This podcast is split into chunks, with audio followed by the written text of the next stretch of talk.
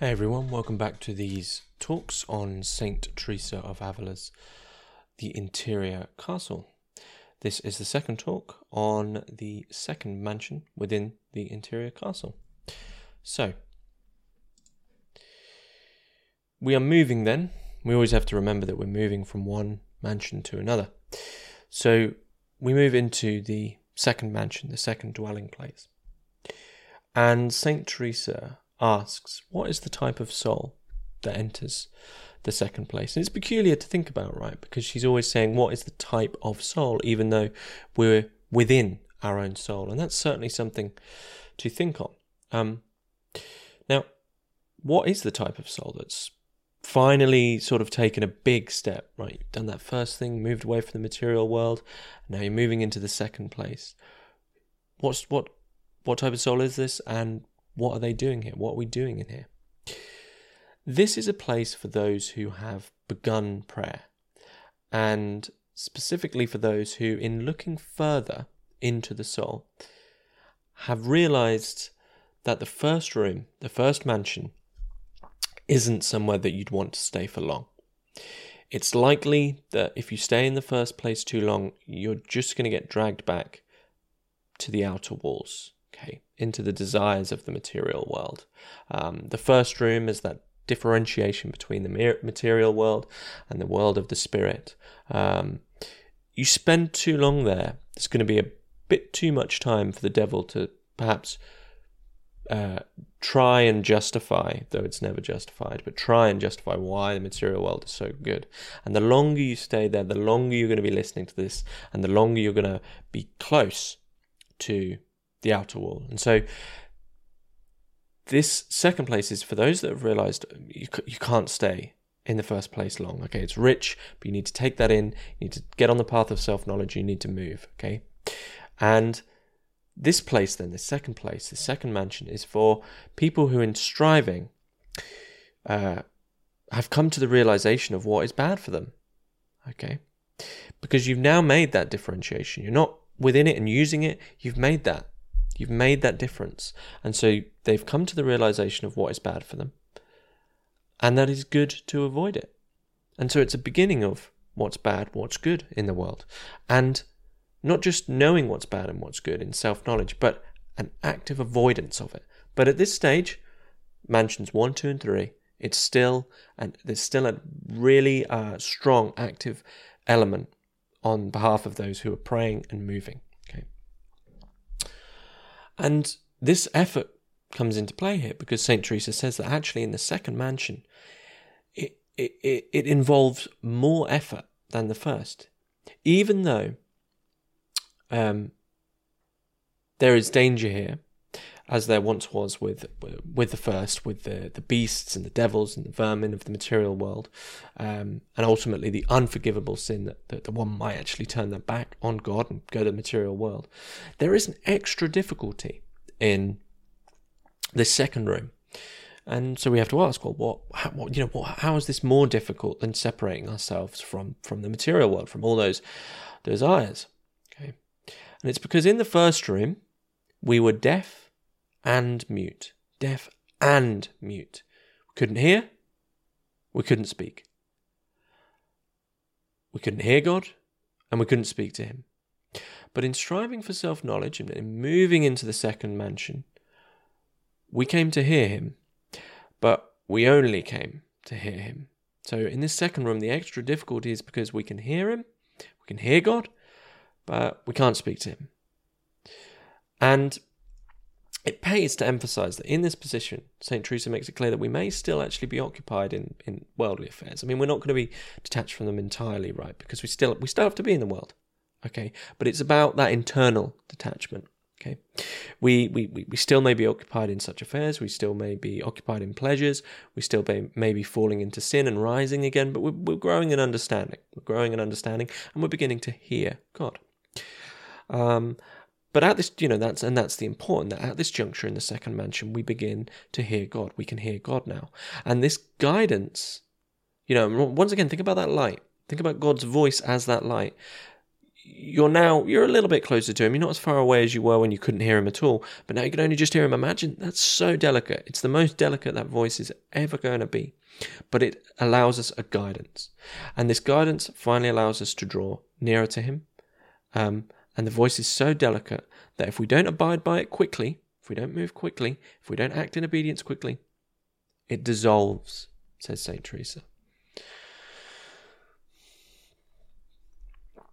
And so, in a sense, the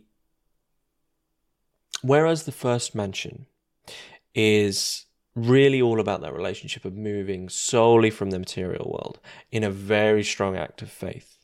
The second room is almost like a look at both sides because we now know what it is to hear God. We have we now have experience of that other place the, the, the, the, the deeper part that we've been looking at all along. We know what it is to not be able to speak to Him, so we have this quite drastic experience of God.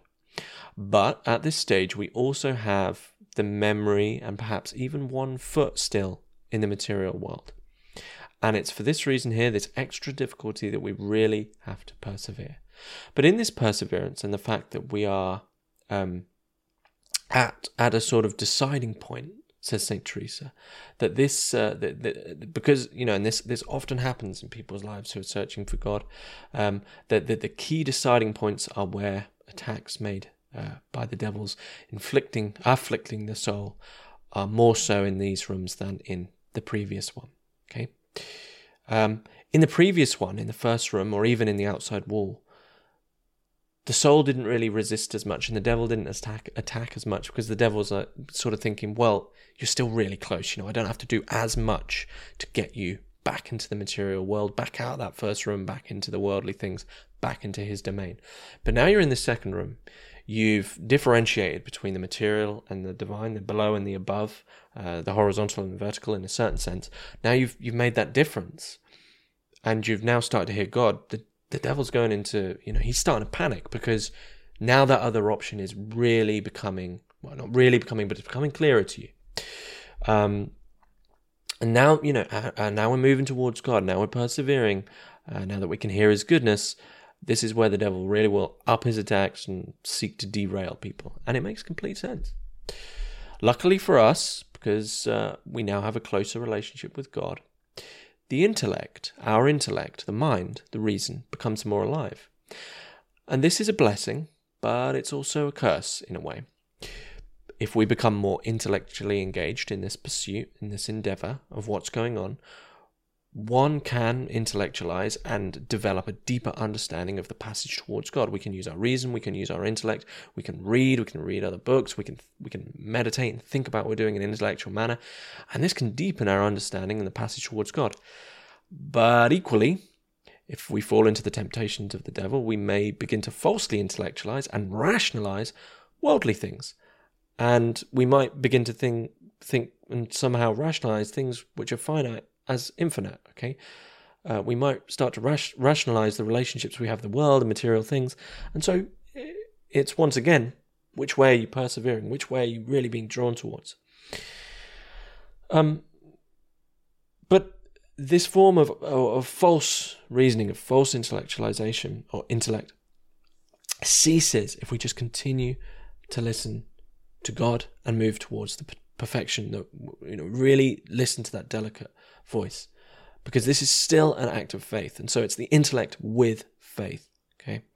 So it's like the good, but the, the truth and the good. It's great to have the truth, of course, but the truth has to be with the good, and the good is coming from God. Okay.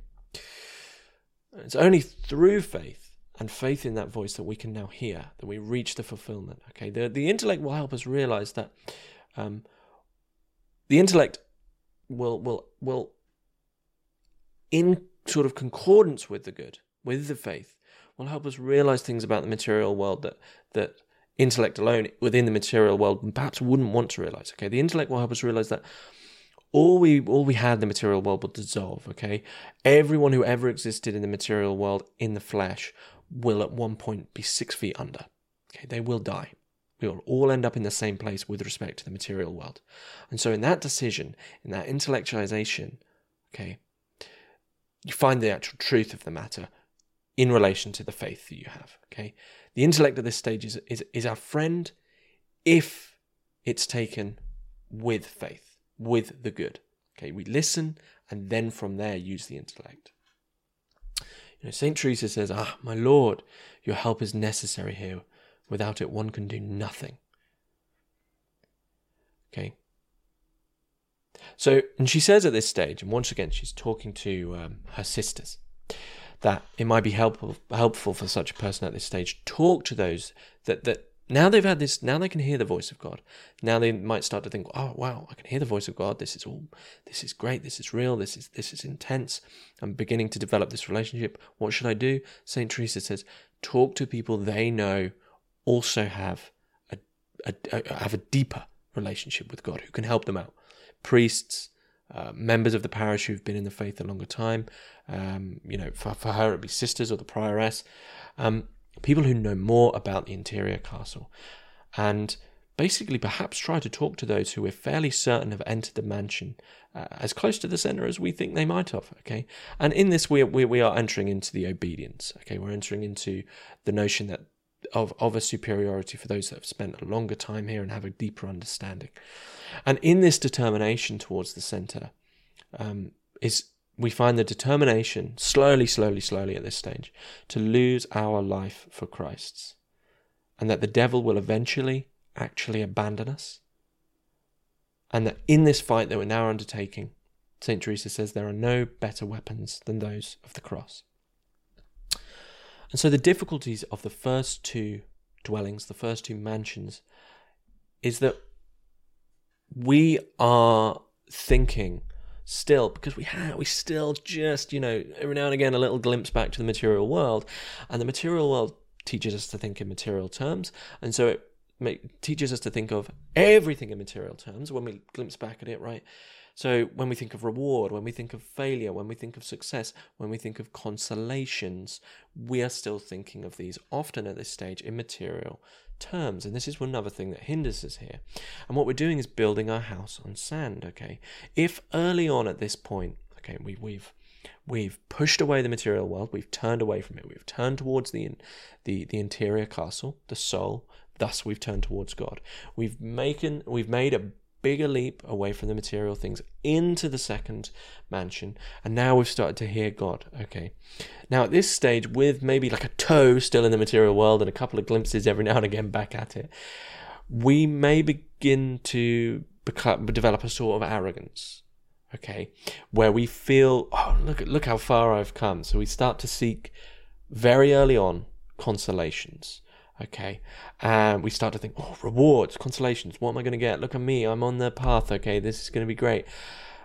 And we're going to be st teresa makes it clear we're going to be very dissatisfied if we continue on that journey okay which really is one foot back in the material world and it's a wrong way to think about consolation okay? We're, we're really at that point we're entering into our own ignorance okay?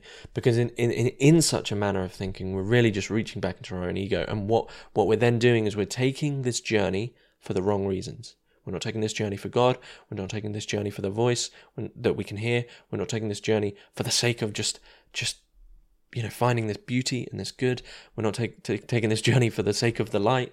We we would at this point, if we think, oh, consolations. I wonder what I'm going to get. You know, it's a it's a bad way to think about it because we're taking that the journey then for our egoistic aims, which themselves are of the material world. Okay, and this is humility. Okay, this is humility. This is understanding our own insignificance. And this is what the devil doesn't want. Okay.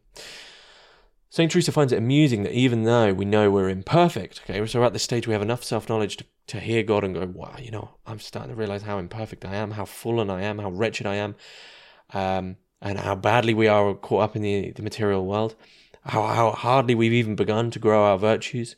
Um, and yet, she finds it amusing that at this stage, still, we often expect so many spiritual delights and things to be thrown at us and rewards.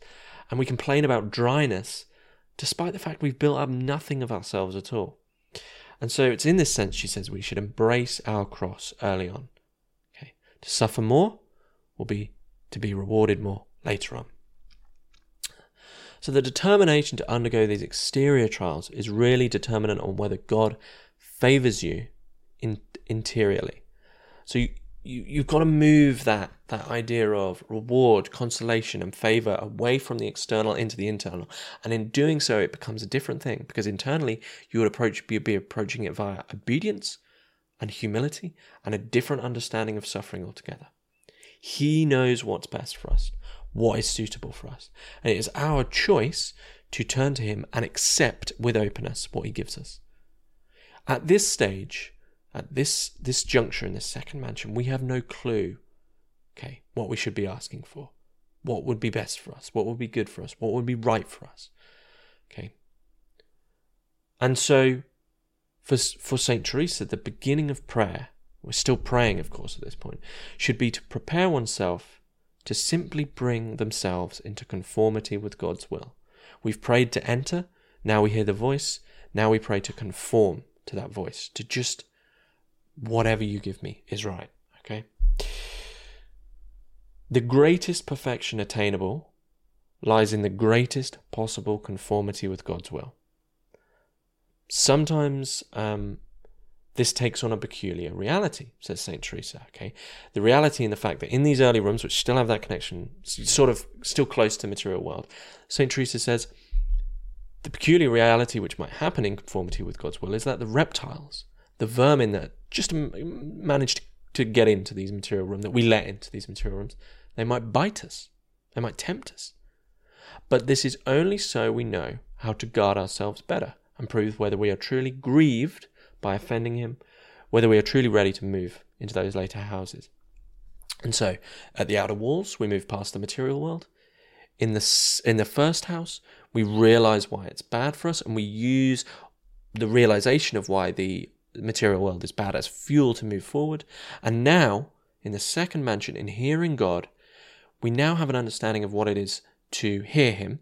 And so we now use that that, that sort of fuel from the um, material world of how bad it is to realize that we've offended Him and to realize how we're not in conformity with His will. Okay.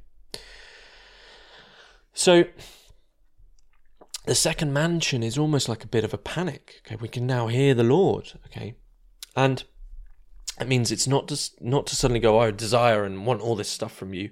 It's basically to suddenly want to leave certain things behind and run towards him, almost in like a flurry. Okay.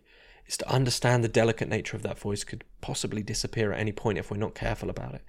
Um, it's it's to learn how to hear, and it's it's at this stage to really give nothing other than thanks and humility for the fact that we can hear him, and in doing so, slowly prepare to give ourselves more fully to God's will, and thus to be able to hear Him more clearly, and maybe, maybe even be able to speak to Him eventually, and thus move further.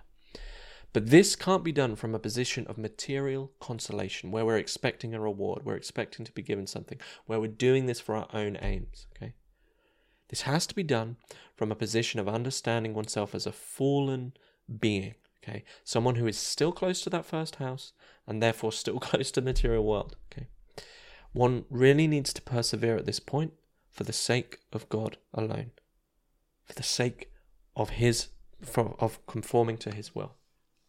And um, one thing that's emphasized very subtly in this second mansion is the difference between meditation and mental prayer. Okay, so going forward, these things will now begin to split with, between prayer and meditation. And just quickly, we, we meditate using images and symbols, such as meditating on a gospel. Okay, meditating on quite literally a symbol in front of us. In mental prayer, we bypass that and um, we, we, we bypass the symbolic knowledge and we seek direct contact. And really, at this at this stage, um, that there's more of the meditation um, going on, but there is also prayer. But the main thing to take away about from this is that you can finally hear God, and that's not something to be let let away. It's not something to let get away. It's very delicate, and when you can hear it, you need to move um, in in a you know in a, in a quiet, calm manner, but with haste um, and with perseverance. Thank you very much, and I'll see you all in the third talk.